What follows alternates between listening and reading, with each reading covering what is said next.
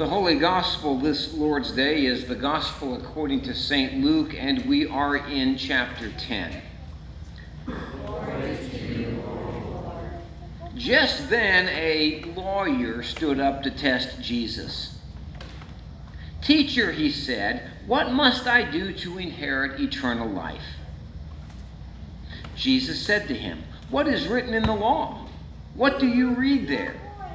And he answered, You shall love the Lord your God with all your heart, and with all your soul, and with all your strength, and with all your mind. You shall love your neighbor as yourself. And Jesus said to the lawyer, You have given the right answer. Do this, and you will live. But wanting to justify himself, the lawyer asked Jesus, And who is my neighbor? Jesus replied, A man was going down from Jerusalem to Jericho, and he fell into the hands of robbers, who stripped him, beat him, and went away, leaving him half dead. Now, by chance, a priest was going down that road, and when he saw the wounded man, he passed by on the other side. So, likewise, a Levite, when he came to the place and saw the wounded man, passed by on the other side. But a Samaritan, while traveling, came near him, and when he saw him, he was moved with pity. He went to the wounded man and bandaged his wounds, having poured oil and wine on them. Then he put him on his own animal, brought him to an inn, and took care of him. The next day the Samaritan took out two denarii, gave them to the innkeeper, and said, Take care of this man, and when I come back, I will repay you whatever more you spend. Which of these three do you think was a neighbor to the man who fell into the hands of the robbers? The lawyer said, The one who showed him mercy. Jesus said, Go and do likewise. The gospel of our Lord. Praise you, O Christ. You may be seated. Well, good morning again and welcome. The sermon text today comes from this gospel lesson I just read, Luke chapter 10.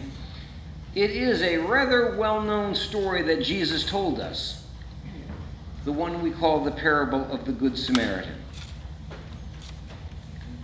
Grace, mercy, and peace be multiplied among you all in the knowledge of God and of our Lord and Savior Jesus Christ. Amen. So a man is injured and lying there on the side of the road.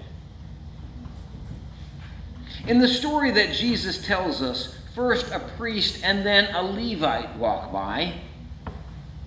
And for the record, if Jesus was telling this story today, instead of priest and Levite, he would say pastor and church council president. Do you see the point? Do you understand who Jesus is looking at here? He's looking at us. But the Bible says priest and Levite, so we'll go with that.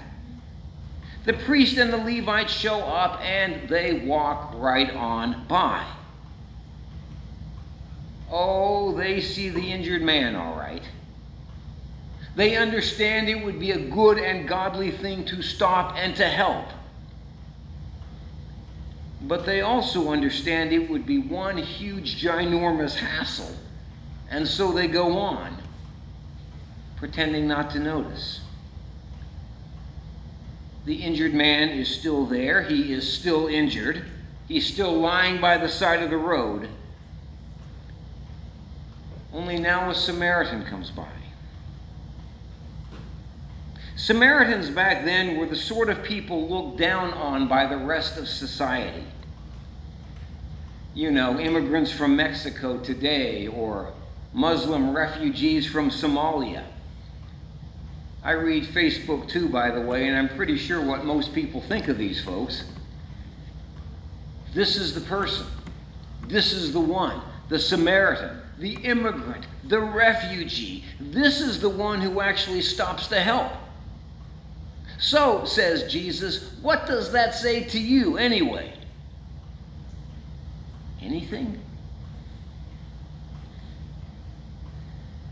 Now, we call this man the Good Samaritan.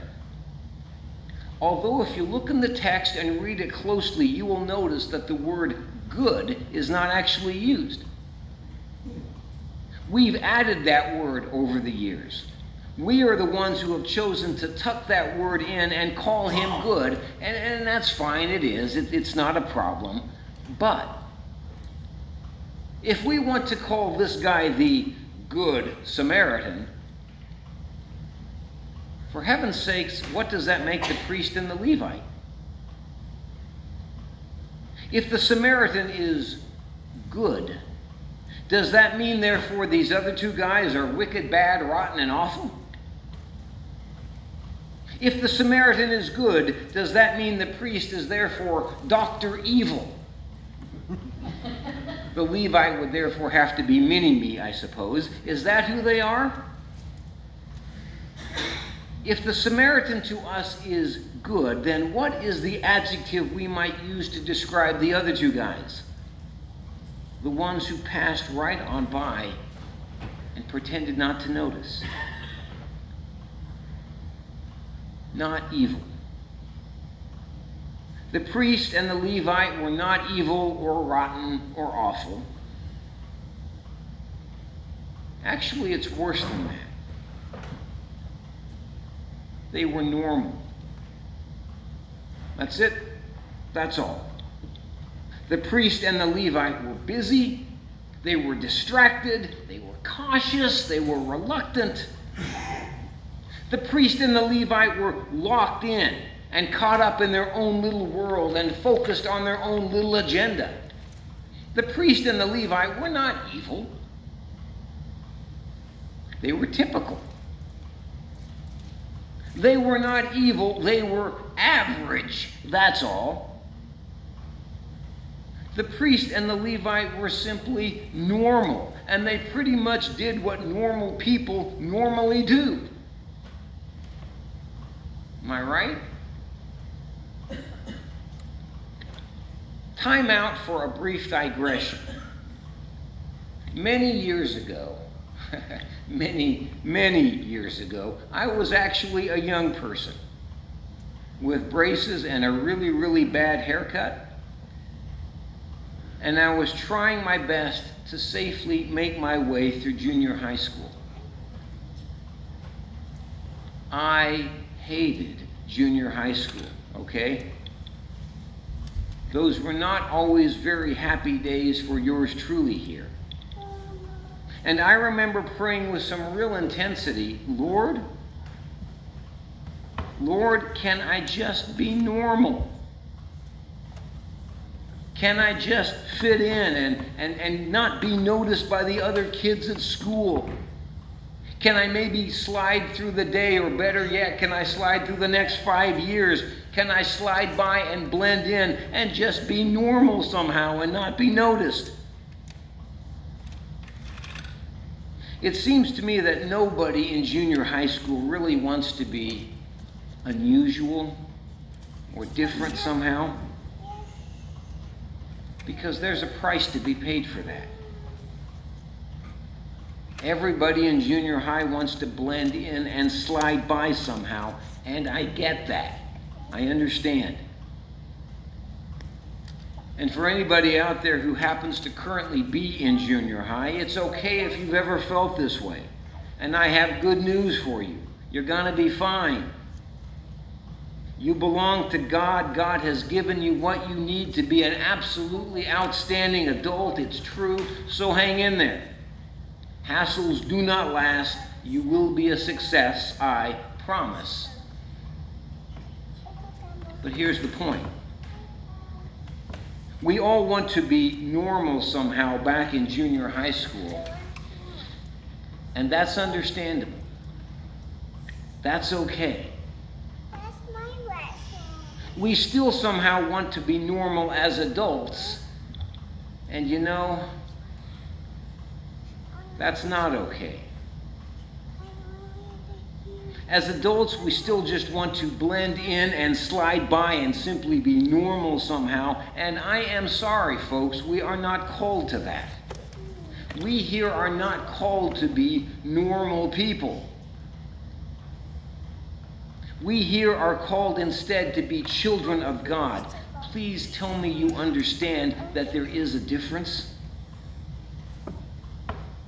Normal people don't notice. It's a hassle, after all, getting involved and helping out. So normal people act like they don't notice the problems and pains of this world. Normal people shake their heads sadly and then turn the channel over to ESPN. Children of God notice. And children of God stop and do the right thing. We stop and do the Christ like thing, even if it costs us something personally. We will do the Christ like thing, even if there's a price to be paid. Normal people are busy, they are distracted and cautious and reluctant. Normal people are caught up in their own little world and focused always and only on their own little agenda. Children of God are not. Children of God have been given a different agenda. We call it faith. We call it discipleship. We call it the kingdom of heaven. We, as the children of God, are privileged to live right here and now like we're in heaven. Even though, okay, we know we're still here on earth. And let me tell you, to live like you're in heaven, even though you're still on earth, is not exactly normal, now is it? But it's who we are and what we do through Jesus Christ who died and rose again. Jesus Christ is and remains the one and only Son of the one and only God, the one who noticed us here on earth. He noticed our sin, He noticed our suffering.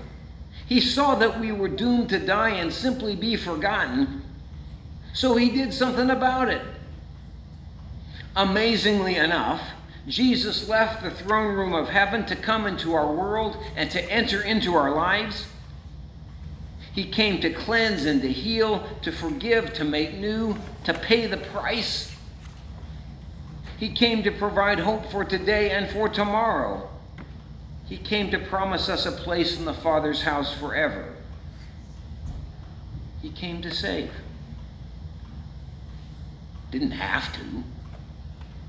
Jesus didn't have to do any of this. A, a, more normal God might have left us to rot after all. The mess we made were, was of our own doing. Jesus didn't do what might be considered normal, he did what was loving. Jesus didn't do the normal, he did what was loving. He died for you, and on the third day rose again. And he calls you to the new life of the kingdom of heaven, starting now, lasting forever.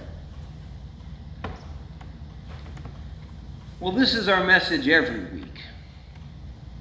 But it seems to me really very important to preach this message today because back up at Good Hope at the 10 o'clock service, there are three children waiting to be baptized.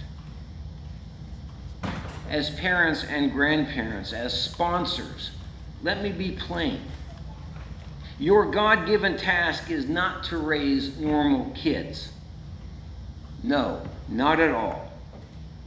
Normal kids sleep in on Sunday and fill their lives with travel leagues and smartphones and whatever else. And normal parents are okay with that. We're not.